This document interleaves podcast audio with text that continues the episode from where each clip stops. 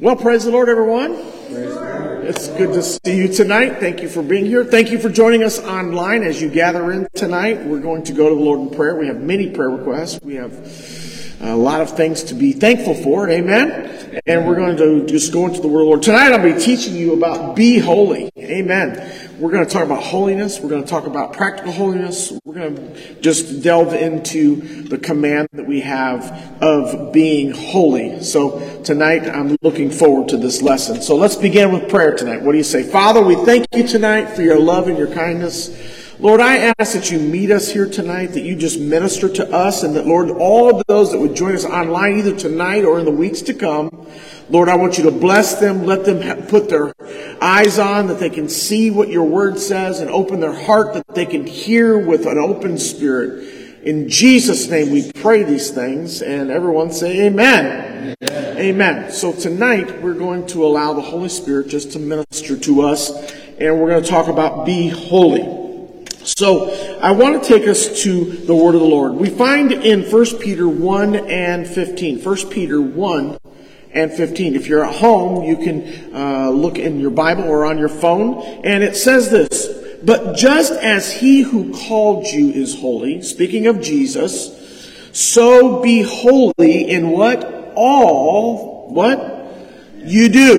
So he's not just talking about holiness as in your private life, just when you're alone. He's talking about being holy before the Lord in all that you do, in the way you walk, the way you talk, the way you do things in your life.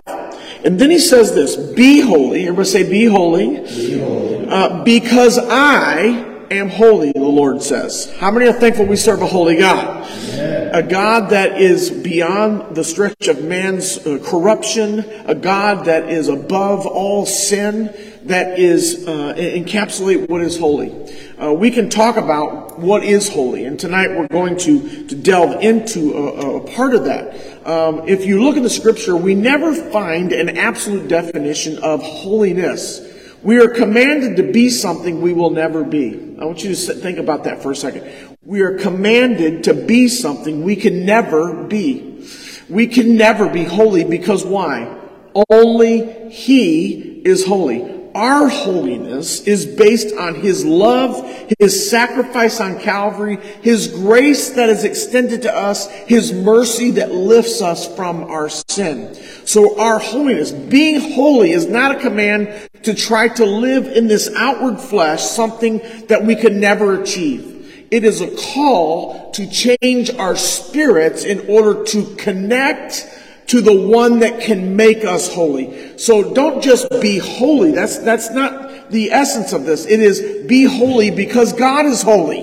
That is the essence. So in God's holiness, we become holy. Do you see that? We become the holiness of God when we walk according to His word and obey His commands. So you and I could never perform enough, do enough, act dress in a way, be in a way to be holy. It's impossible by the scriptures. We know that we cannot save ourselves.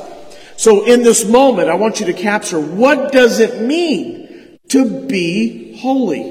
What does it mean to be holy? So we're going to go into that and talk about it. Now, I want to take your attention to that there are two types of trees in the scripture. There are two types. There's a bad tree, which is the worst of the flesh. And in a minute, we're going to talk about the good tree and the fruits of the Spirit. We know that Jesus cursed a fig tree. We know that there was a moment where He said it did not bear fruit, and I'm going to hew it down. And I'm going to cut it down. We can talk a lot about that. But I want to take you to Galatians 19 here and talk to you about the works of the flesh, how we want to save ourselves and how that work of our flesh is not holy, it's not pure. The Bible says in Galatians 19 and verse 19, or Galatians 5 rather, and 19, now the works of the flesh are manifest. That word manifest means you can see them. They are open for examination. The works of the flesh are manifest, which are these. And then he gives us a list of things. Adultery, fornication, uncleanliness, lasciviousness, idolatry, witchcraft, hatred, variance, emulations, wrath, strife, seditions and heresies, envyings, murders, drunkenness, revelings, and such like, of the which I told you before, as I have also told you in times past, that they which do such things, everybody say, do such things, shall what? Not inherit the kingdom of God. So we can see that the flesh produces, it manifests, it gives us a fruit. When we live by our flesh and according to our flesh, we will produce the fruit of adultery. It will manifest in us the fruit of fornication, the fruit of uncleanliness. You'll see that we can go down the entire list. Those fruits of that bad tree, that tree that is not a part of God's plan for our life, that work of the flesh can be saw in this particular passage. Now, later in this same book, a few verses later, we find the good tree, the fruit of the Spirit. We know that every tree beareth fruit. This, Jesus was pretty emphatic about that. I didn't quote that passage, but if you study the words of Jesus in the New Testament, you're going to find that he was emphatic that you are going to produce something in your life. You cannot be neutral. There's no place in the scriptures where we find a spiritual neutrality. That's not possible. You either are going to produce good fruit or you're going to produce bad fruit. I know people that have trouble with this idea because they really believe they can stay in neutral, in the gray, and do nothing, and it's okay. And that doesn't bear out in the scriptures whatsoever. You're going to produce out of one of two trees, the good tree or the bad tree. You will manifest the fruit that comes from those trees, the good tree or the bad tree. The good tree produces the fruit of the Spirit. You can look behind me or follow me in Galatians 5, verse 22. But the fruit of the Spirit is what? Love, right? Joy, peace, long-suffering, gentleness, goodness, faith, meekness, temperance. Against such there is no law. So we learn very quickly that the fruit of the Spirit, everybody say fruit of the Spirit. Fruit of the Spirit is going to produce things that are spiritual. Everybody say spiritual. I was speaking to somebody recently, and it dawned on me that the person I was speaking to, as they loved God and they were a good person, they were not spiritual. They didn't have a consistent prayer life. By their own admission, they were struggling in areas of Bible reading and commitment to God. And I realized in the moment that I could not talk to them about spiritual things yet. That I had to get them to an altar and pray and get them to a place of repentance, because in the moment they were living in carnality. They were living in a place where spiritual things did not make sense to them. So I backed off of my conversation with them and I said, hey, we need to get to a place of prayer. We need to get to a place. And so we began that journey of prayer and repentance, because I could not reach them in a spiritual sense and the carnality, the sin that they were living in. Someone say amen. And it's one of those things that we have to look at and understand that there are absolutely fruit that we... Now, as Christians, as living for God, there's going to be times where we have fruit that we go, oh man, that is stinky. That is not good. I need to fix that. That's okay. That's good. That's an acknowledgement that, hey, I'm a sinner and I need grace and mercy and I need to repent. It's when you let that fruit hang on your branches and you think it's okay. You think it's no big deal. It's when you don't remove that from your life and you think that you can grow good fruit, love, along with idolatry or wickedness or witchcraft, right? You have to decide. That's why God gives us grace, that space of decision to decide whether we will obey the command of God and the pricking of Him to our heart to say, hey, repent from your wicked ways. We look at this and say, well, the fruit of the Spirit is love. Yes, it is love, and it's joy, and it's peace. You'll notice that it's a singular fruit. That it's a fruit that is not, it's not the fruits. There's no S on the back of that fruit. If I were writing the sentence, I would say the fruits, because there's multiple things. But God sees us as a totality, as an entity. He calls us the body of Christ. And when my toe is stubbed, my head knows it. And when my arm is bleeding, the rest of my body responds. And so it is in the spirit realm. If you don't have love, it's going to affect your long suffering. If you don't have long suffering, it's going to affect your faith. They are combined. They are pulled together. They are a single fruit manifest in different ways in our life and in our lives, living it out before the people and before the world. So meekness, temperance, there is no law against these things. You can do these things freely and you can do them abundantly. But you have to understand you have a choice. Which fruit? Will you be holy? Not that you can become by your own flesh and blood. Oh no, but by the love, the blood of Christ and the mercy and grace that he extends through that blood. Will we be holy under him? His righteousness. Paul writes and says, our righteousness is what? Filthy rags.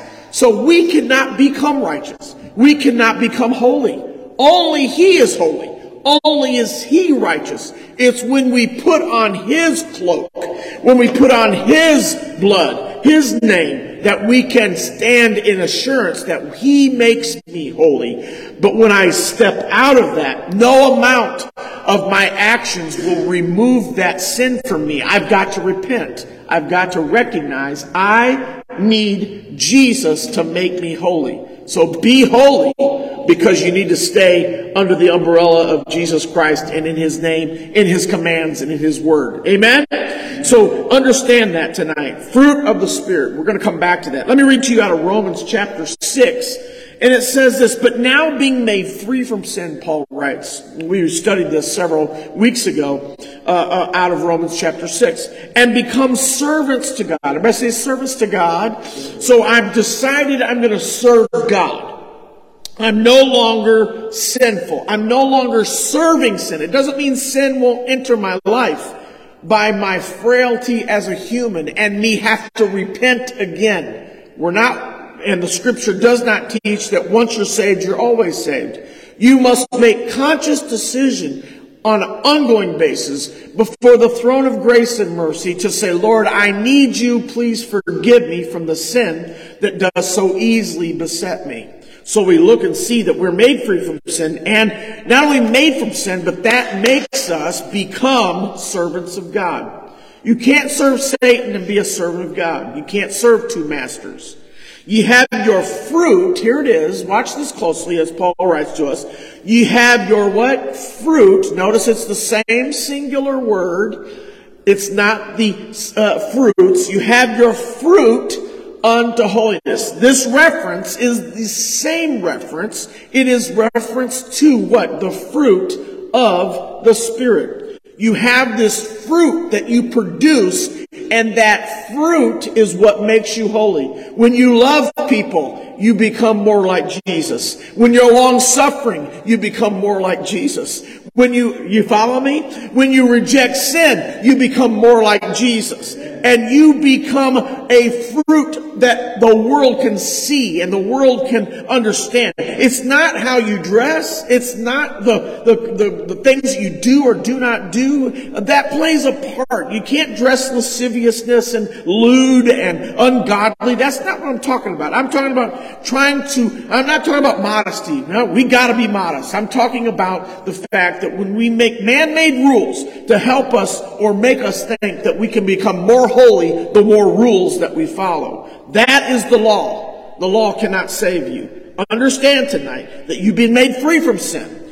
You've got to become a servant of God, right? And your fruit, what fruit? The fruit of the Spirit that you are producing by the grace and mercy of Jesus Christ brings holiness unto holiness and in the end, everlasting life. Oh, this is so good. The everlasting life is the goal, and the only way to everlasting life is through Jesus Christ. And the only way to get Jesus in our boat, right, to get is for us to be under His holiness, be under the shadow of the Almighty, to be in that place where we walk in His mercy and grace. So, verse 23, for the wages of sin, He reminds us, for the wages of sin is what? Death, right? But the gift of God is eternal life, where? Through Jesus Christ our Lord. I want to just say this one more time, that you can't serve God and Satan. You cannot be servants to both. You must decide who you're going to serve. And in that service, you've got to follow His plan, not man's plan, not your plan, not my plan. The Word of God's plan for holiness. We look and see that the wages of sin still are death. We cannot take away our own sin. We need His love and grace to help us. So we talk about the good tree, right? The fruit of the Spirit, right? Love, joy, peace, long-suffering, gentleness, goodness, faith, meekness, temperance. And we know that against there is no law. In Genesis, we're going to go and look very quickly about true holiness. We learn from Genesis some things that are so vital. If you've not read Genesis lately, you need to go and read the book of Genesis with fresh eyes, with deep thought, and with great asking for revelation, and not just with knowledge, but get ye understanding. We find in Genesis, this is the beginning, it's chapter 1 and verse 11, and God said, let the earth bring forth grass, the herb yielding seed. Can you everybody say seed? Seed. In the very beginning, God could have made it where the trees and the plants, where they just reproduced, right? They just reproduced. But God put a system in place. God put something in place that was so magnificent and so special and so amazing. He put this idea of the seed inside. You will not open an orange and see apple seeds. You will not open an apple and see pumpkin seeds. Because a seed is relative to the fruit that it is grown in. A seed must follow the DNA path of I'm going to be what is being produced outside of me. I'm going to reproduce. And when you plant me, I will make more of what already is. This is so powerful. The herb yielding seed and the fruit yielding tree after his kind. Whose seed, everybody say whose seed, is in itself. Brother Dan Tackett, you are producing the fruit of the Spirit. And in that fruit of the Spirit, there is seed. If you produce bad fruit, lust, hatred, idolatry, all that list, then when you plant, you will produce that. You'll produce it in your family. You'll produce it in your friends. You'll produce it in your surrounding friends and neighbors and those around you. Why? Because you are going to reproduce what you are. You're going to reproduce. Now, thank God. Someone say thank God. Thank God. He is a giver of new life, a starter of new things. All things new. Behold, all things have passed away. We have that promise, but that's our choice. Do we continue to bear bad fruit and reproduce bad seed? Here we find that it says this, whose seed is in itself upon the earth, and it was so. Verse 12, and the earth brought forth grass, and the herb yielding seed after his kind, and the tree yielding fruit, whose seed, there it is again, was in itself after his kind. And God saw that it was good. Why is love such a big deal? Because you cannot produce hatred if you love. You cannot produce love if you hate. You can't have both. You can't have half hate and half love. It's like saying there's a half truth. There's no such thing as a half truth. It's either a lie or truth. Half truth suggests that somehow there might be some truth in the sentence or in the idea. And our God and our Word, the Word of God says that it's no such thing, that it's either truth or it's a lie. It's one or the other. And in our lives, we can't produce love one day and hatred the next.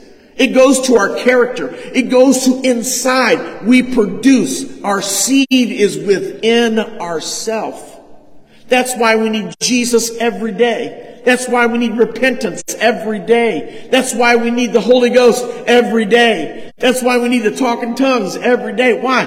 Because we are refreshing our spirit, our Holy Spirit, the Spirit of God that lives inside of us. Why? So that we don't reproduce us, flesh. We reproduce who? Jesus Christ, our Savior. I don't want to reproduce Nate Nix. I want to reproduce Nate Nix in Christ Jesus. I want to work not according to my flesh, but according to the Spirit. The earth brought forth whose seed was in it. So this is so important. When we are in our experience and we encounter people, you must instruct with love. When they think they can live how they please, and think they're going to produce righteous and holy things. That's why I'm a pastor. That's why when I preach, it's with conviction and with heaviness. Why? Because I know I'm telling people, including all of us, including you watching, that you got to turn your life wholly and totally to Jesus Christ in order to be saved. We think that, and we have this concept, especially in the Western church, that we can do what we please. We can pick and choose what we like, and we can take away. And well, it's not how I interpret it. It doesn't matter how I or you interpret it. What does thus saith the word of God, as God would speak it to our hearts and to us as a people? Someone say amen. Amen. So, what seed is produced in the fruit that you are producing? What seed are you producing in your life, in your family's life, in your friends, your neighbors, your church's life? You need to make sure you check that the seed you think you're producing is the fruit that you're bearing. If you think you're producing love and yet you're bearing the fruit of hatred, you need to reflect and understand you cannot do both at the same time. Someone say amen. Listen to these parables. You're going to hear a lot about these parables in the coming months. But watch this. In Matthew 13:18, the Bible says, and this is Jesus talking, and there, hear ye therefore, Jesus said, the parable of the sower. So we know that Jesus started in Genesis with seed. You can read throughout history and how many times the Word of God uses the word seed when it references Abraham's promise, when it references these wonderful major big things in the Scripture. Seeds are a constant reminder of this, that what we are is what we will produce. Hear ye therefore the parable of the sower. When anyone heareth the word of the kingdom, everybody say of the kingdom, heareth the word of the kingdom, and understandeth it not. Then cometh the wicked one. Hear me closely today. When you hear the word of God and you don't have clear understanding, you can have knowledge without understanding. We don't have revelation when you don't understand to the fullest of what God is trying to say. The enemy knows it. The enemy understands his opportunity. I can use the Word of God to confuse them. I can use the Word of God to cause them to think something or believe a lie. Did you hear what I just said? This is what the Scripture said. The enemy, the wicked one, comes in. And what? Catcheth away that which was sown in his heart. This passage is so important to especially those that are trying to lead others. You must be wary of people that come through and speak into. Why do I protect that podium so much? Because I do not want confusion to come and the enemy use that confusion to steal the faith that you have in your heart. Because it happens all the time. I've seen it, you've seen it, and some of you have even experienced it, where the Word of God is actually used against you because it's not the fullness or contextual Word of God. It is manipulated by man to make it say what it will to please the flesh. And in our lives, we must be watchmen on the wall for that. We must be pure in our definition and in our translation of God's Word. Why? Because if we're not careful, we will allow Satan to come in that confusion, and he will catch away that which was sown in his heart. That seed that was supposed to be sown in faith gets caught away or taken out by the devil. This is he which received seed by the wayside. But he that receiveth seed in stony places, the same is he that heareth the word. They sit in church, right? And along with joy receiveth it. Man, they're excited. The word of God just come to me. I see it. Yet he hath not rooted himself or root in himself, but dureth for a while. He endures for a little bit. Here is the sin of the church. Is that we have people that come and they're glad to hear it, but we have no follow-up and discipling of people that have heard the word. And there is this whole unrooted seed. It's laying on top of the ground. It's starting to sprout, but it's not protected from the birds of the air or the sun or the weather. And it only endures for a little while. For when tribulation or persecution ariseth because of the word, hear me, because of the word went forth. The enemy is now using it to his own demise, his own ways, he's coming in and trying to take it away. So he's using this. He knows this guy's not rooted. He knows, he sees, he observes. He knows that he's only going to endure a little while. And when he endures, he gets discouraged in tribulation. He gets upset in persecution. And why? Because he had the word revealed to him and nobody came along and helped him bury that word in his heart. This is heavy. This is real. Why? By he is offended. He also that receiveth a seed amongst the thorns, he is that heareth the word. Everybody say, heareth the word. Right? This is all coming. The root of this, so to speak, is coming from the word of God. And there's bad things happening. Why? Is God's word evil? No. It is what?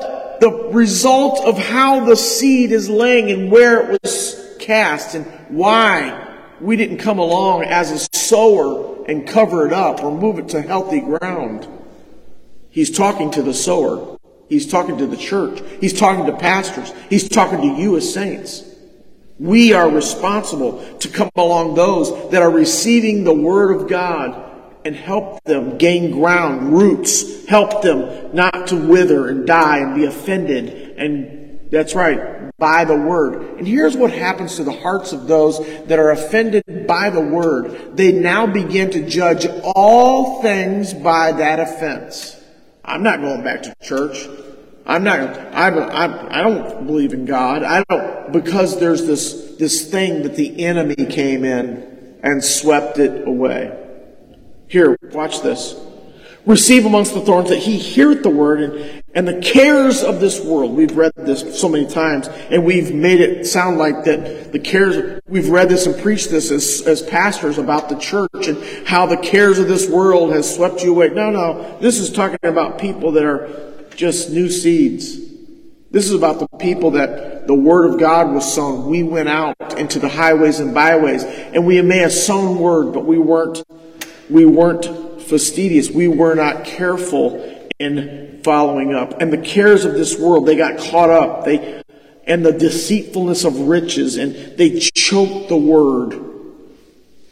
And he becameth what? Unfruitful. Unfruitful.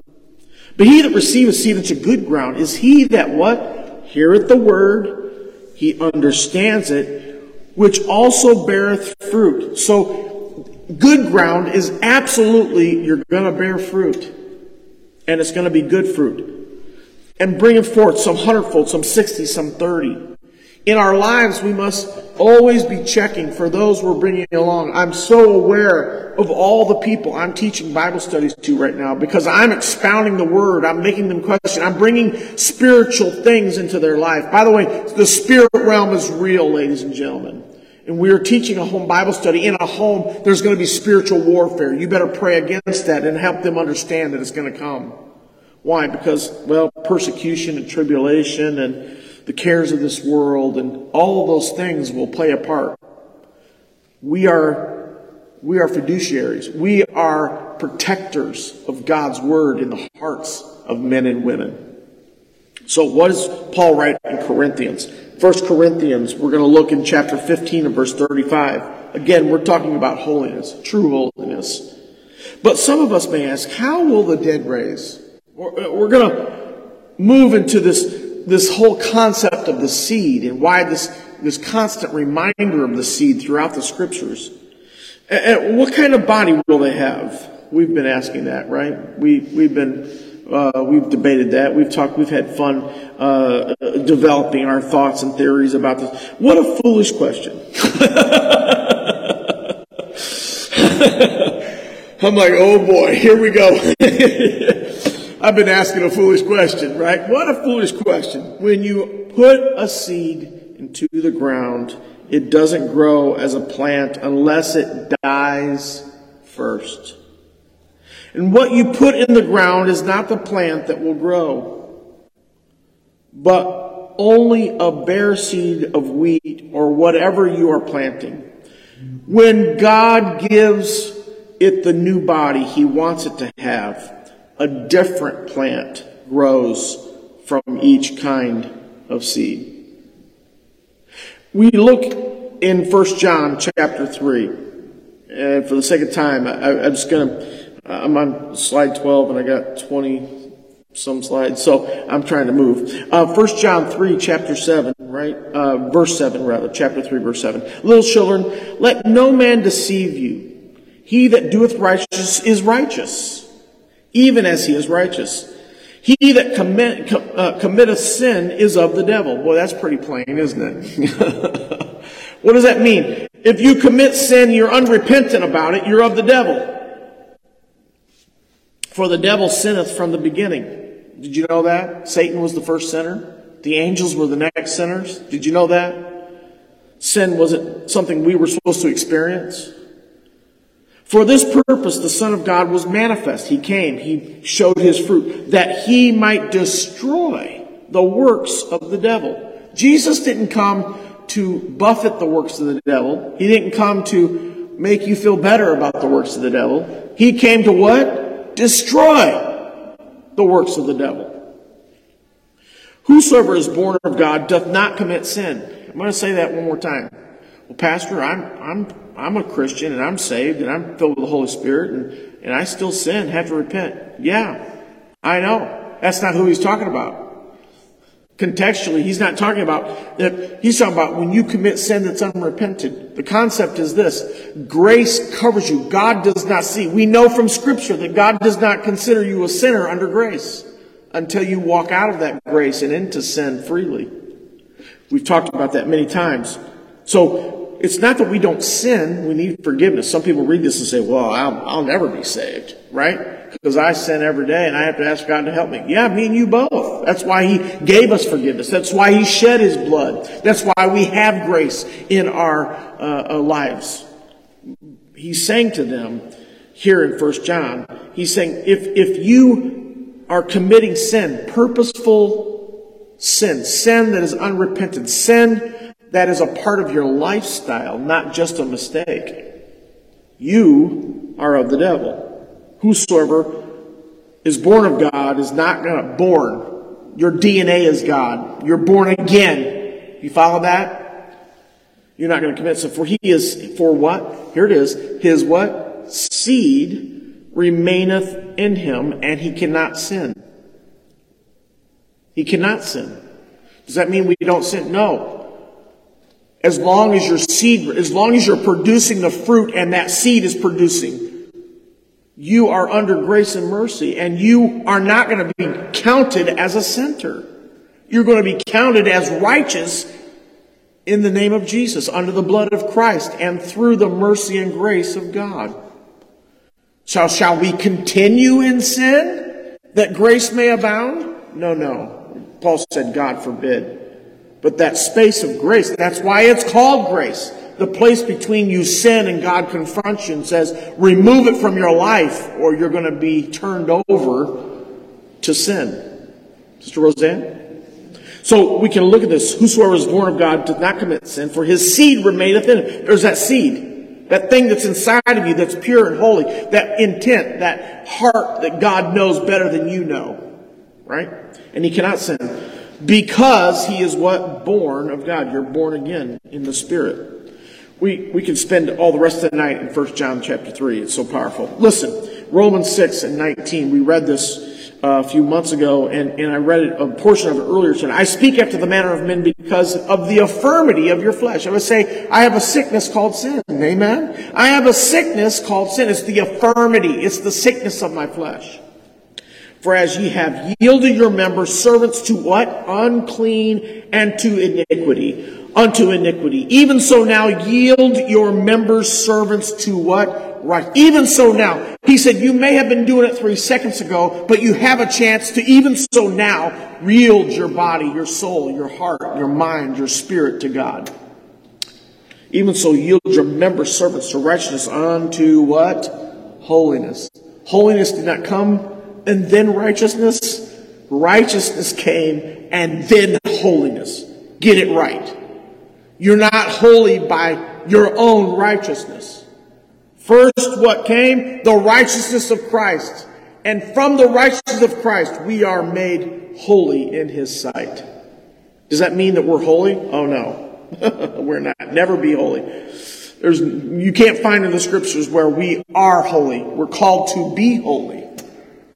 But never are we found to be holy because only God. The Bible says only God. Only God is holy. There's only one holy God. So we look and see here that we are member servants to righteousness unto holiness. The only way we get to holiness is through the righteousness of Jesus Christ. For when we were servants of sin, ye were free from righteousness. You had no righteousness. You were free from righteousness. Right? Verse 21. Here it is. What fruit ye had when in those things whereof ye are now ashamed. You were producing fruit. The constant reference to this fruit should be a key for you of understanding what God's trying to speak to us. This constant reminder that we are this thing that God created and that we have a choice to make, good or evil. So what fruit is it you have in those things whereof ye are now ashamed? For the end of those things is death. That fruit will bring death. But now being made free from sin and becoming servants of God, ye have your what? Fruit unto holiness. If you produce and live off the bad tree, you have fruit unto death. But if you live unto righteousness, unto the blood of Christ, unto mercy and the grace that God has bought for you on Calvary, you will produce this holiness and it will end an everlasting life. For the wages of sin is death, but the gift of God, clear choice, wages of sin, gift of God, tree of good, a tree of bad, tree of good, flesh, spirit, judgment, grace. Important. Did anybody get anything out of this? Someone shout holy. Holy. We got to be holy. Holiness is not something we produce in our own life. We don't get together in a room and decide what's wrong and right. We produce holiness through the blood in the name of Jesus Christ. Holiness is wholly and totally not about us. It's wholly and totally about who Jesus is in our lives. Holiness, true holiness, we find in 1 Peter 1 and 15. But as he which hath called you is what? Holy. Who's called you? Jesus has called you. He is holy. So be ye holy in all manner of conversation. Because it is written, for be ye holy for what? I am holy. Holiness is not something I can produce. It is something that I can submit to. It is something that I can live unto. It is something that I can claim by the blood in the name of Jesus. It's nothing that I will ever obtain until I see Jesus himself and I am called out and I am given that crown. Someone say amen. Amen. We find true holiness, right? And 1 Peter continues on. And if ye call on the Father, who without respecter of persons, judging according to every man's work. What you do on this earth matters. What you do in this life matters to God. Pass the time of your sojourning here in what? Fear. It's not fear as boo, I'm afraid. It's fear, I'm in awe of God and his mercy. For as much as ye know that ye were not redeemed with corruptible things. You cannot be redeemed by something you do, corruptible. Something that you wear, something that you are, something that you give to, something that someone tells you you must do. No. As silver and gold, from the vain conversations received by what? Traditions from your fathers. Traditions are going to kill the church. The problem with traditions is that we don't make them traditions. We make them heaven or hell. If we would just step back and say, this is our tradition, it doesn't matter if you do it because it's not going to take you to hell. But if you want to be a part of the club, well, then you need to try to perform these traditions. And they're just things that we do because we're a club. But if you want to serve Christ, this has nothing to do with your heaven and hell experience, the judgment that will come or not come in your life. This has to do with us and our traditions. Paul says, or Peter rather writes here, says, you've been called, and the Father is no respecter of person. He doesn't care who you are. He doesn't care what they are. He doesn't care. What does he care about? He wants to know about your works. What have you done for him? What have you done in this life?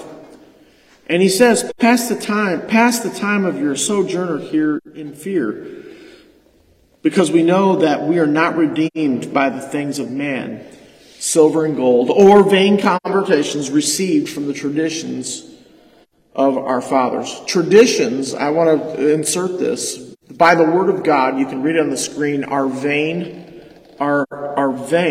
conversations. Traditions of men are vain conversations. Not me talking, don't get mad at me, it's what the word of God says in the King James. They are vain. From your vain conversation received by traditions of your fathers. But with the precious blood of Christ. I love this. It's not about me. It's not about them. It's not about manuals. It's not about influence it's about the blood of Jesus Christ. As of a lamb without blemish and without spot. We know that lamb sacrificed for our sins, to take away the sins of the world. Stop living in vain conversations and traditions, but rather what? Live in fear of God. Live in that fear of awe that he loved you and saved you and is bringing you through to the end, eternal life. So what is real holiness? God is holy, we know that. And what separates us from God but what? Sin. Sin. God is holy, and this sin separates me from that holy God. So what is holiness? Romans 6:12, Paul writes to us. He says, let not sin control, if I say control the way you live. It's not that you won't sin. He's saying, don't let it control you. Don't let it become your master. Don't let it run your life. Let it be known as what it is. It's sin. Call sin what it is and repent from that sin and move forward in Christ.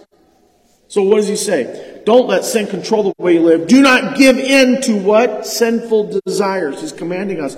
Do not let any part of your body become an instrument of evil to serve sin. Instead, give yourselves what? Completely to God. For you were dead, but now you have a new life. So use your whole body as an instrument to do what is right for the glory of God. Sin is no longer your master. Someone say hallelujah. For you no longer live, you're no longer a resident of that sinful place. You moved out of sin. You moved into grace and mercy and the blood of Jesus. No longer live under the requirements. Why? For you are no longer live under the what? Requirements of the law. Instead, you live under the freedom of God's grace. Anybody that says to me, oh man, your answer for everything is God's grace. Well, that's funny because Paul had the same answer for the Romans. Quit living under the requirements of the law because it can't save you. You've been freed from that. If you keep reading, you'll learn that you're very free from that.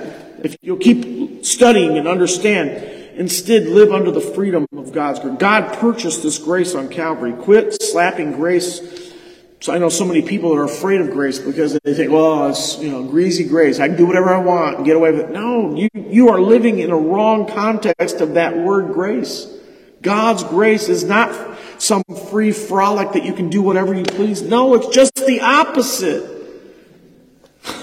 It's just the opposite. It requires repentance in order to stay within it. So Romans 6, he goes on, still talking about true holiness. Well then, since God's grace has set us free from the law, does that mean that we can go on sinning? I just quoted this. Of course not. God's grace has set us free from the law, right? Of course not. Don't you realize that you become the slave of whatever you choose to obey? If you obey the law, you're a slave to the law, and you won't be saved. If you obey Christ and His mercy and His grace and the covenant that He purchased for you on Calvary, then you will have and experience eternal life. It sounds harsh, but it's the truth. You're going to be a slave to whatever you obey. That's not me, folks. That's the Word of God. That's contextual and absolute. You can be a slave to sin, which leads to death. Or you can choose to obey God, which leads to righteous living. I say to people, you'll live holiness out. You'll live in a way that is godly if you will get God in you. You can't have both. So many people think that they're saved by their works, and we see clearly that they cannot be. We cannot be. Once you were slave to sin, but now you wholeheartedly obey His teachings we have given you. Now you are free from your slavery to sin and now become slaves to righteous living. Slaves to righteous living. You cannot live unrighteous and be saved. Romans 6 in verse 19, he says, because of the weakness of our human nature. Someone say that's so true. I am using the illustration of slavery to help you understand all this, Paul writes. I'm reading in the New Living. Previously, you let yourselves be slaves to impurity and lawlessness, which led to even deeper into sin. Now you must give yourselves to be slaves to righteous living so that you will become holy. Become holy. Become holy. When you were slaves to sin, you were free from the obligation to do what is right. Look, it's in the NLT and the King James. For what is the result? You are now ashamed of the things you used to do, things that ended in eternal doom, right? In the King James it says, what fruit had ye then in those things whereof ye are now ashamed? For the end of those things is death. Let's read those comparisons also here in verse 22 and 20. For now you are free from the power of sin and have become what? Slaves to God. Now you do those things which lead to holiness. You do those things which lead to holiness. What is that? You produce fruit of the Spirit. You allow your fruit, and that fruit produces holiness. As a result, eternal life. But now you're being free to sing in the King James and become servants to God, having your fruit into holiness and ending in everlasting life. We can read in Matthew, this is Jesus talking in Matthew chapter 7 and verse 20, wherefore by their fruits ye shall know them. By what you're producing, you're going to be known in the kingdom. He says to us and His disciples, I'll know you're my disciple how you what? Produce fruit. Love one another. It won't be by your works. It won't be by how much you give in the community or serve at a soup kitchen. It won't be by those things. It'll be how you love one another. John 13:35, by this shall all men know that ye are my disciples, if you have love one to another. Holiness is a product of love, not a product of man's traditions. Hebrews 12, Paul writes, and I'm getting close to being done. Hebrews chapter 12 and verse 10. What does it say? For our earthly fathers disciplined us for a few years, doing the best they knew how. But God's discipline is always good for us, so that when we might share into his holiness. So that we might what? Share in his holiness. No disciple is enjoyable while it's happening. No discipline, rather, is enjoyable while it's happening. It's painful. But afterwards, there is a peaceful harvest of right living for those who are what? Trained, discipled in his ways. The problem in the church is that we haven't taken enough time to train or disciple people in the ways of God. Let's look here in this last slide, Hebrews verse 14. He says, work at living in peace with what? Everyone. And work at living a what? Holy life. For those who are not holy will not see the Lord. Those who are not producing the fruit of the Spirit will not see the Lord. Real holiness is an attitude of the heart, and real holiness is an attitude that I must please God. Not man, but God. So let's say amen.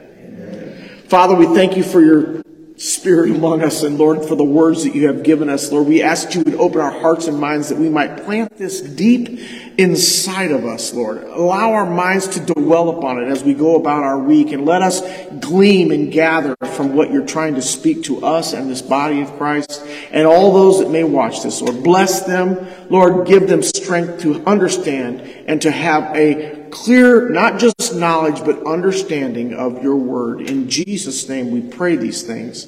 And everyone say amen. Someone say amen. God bless.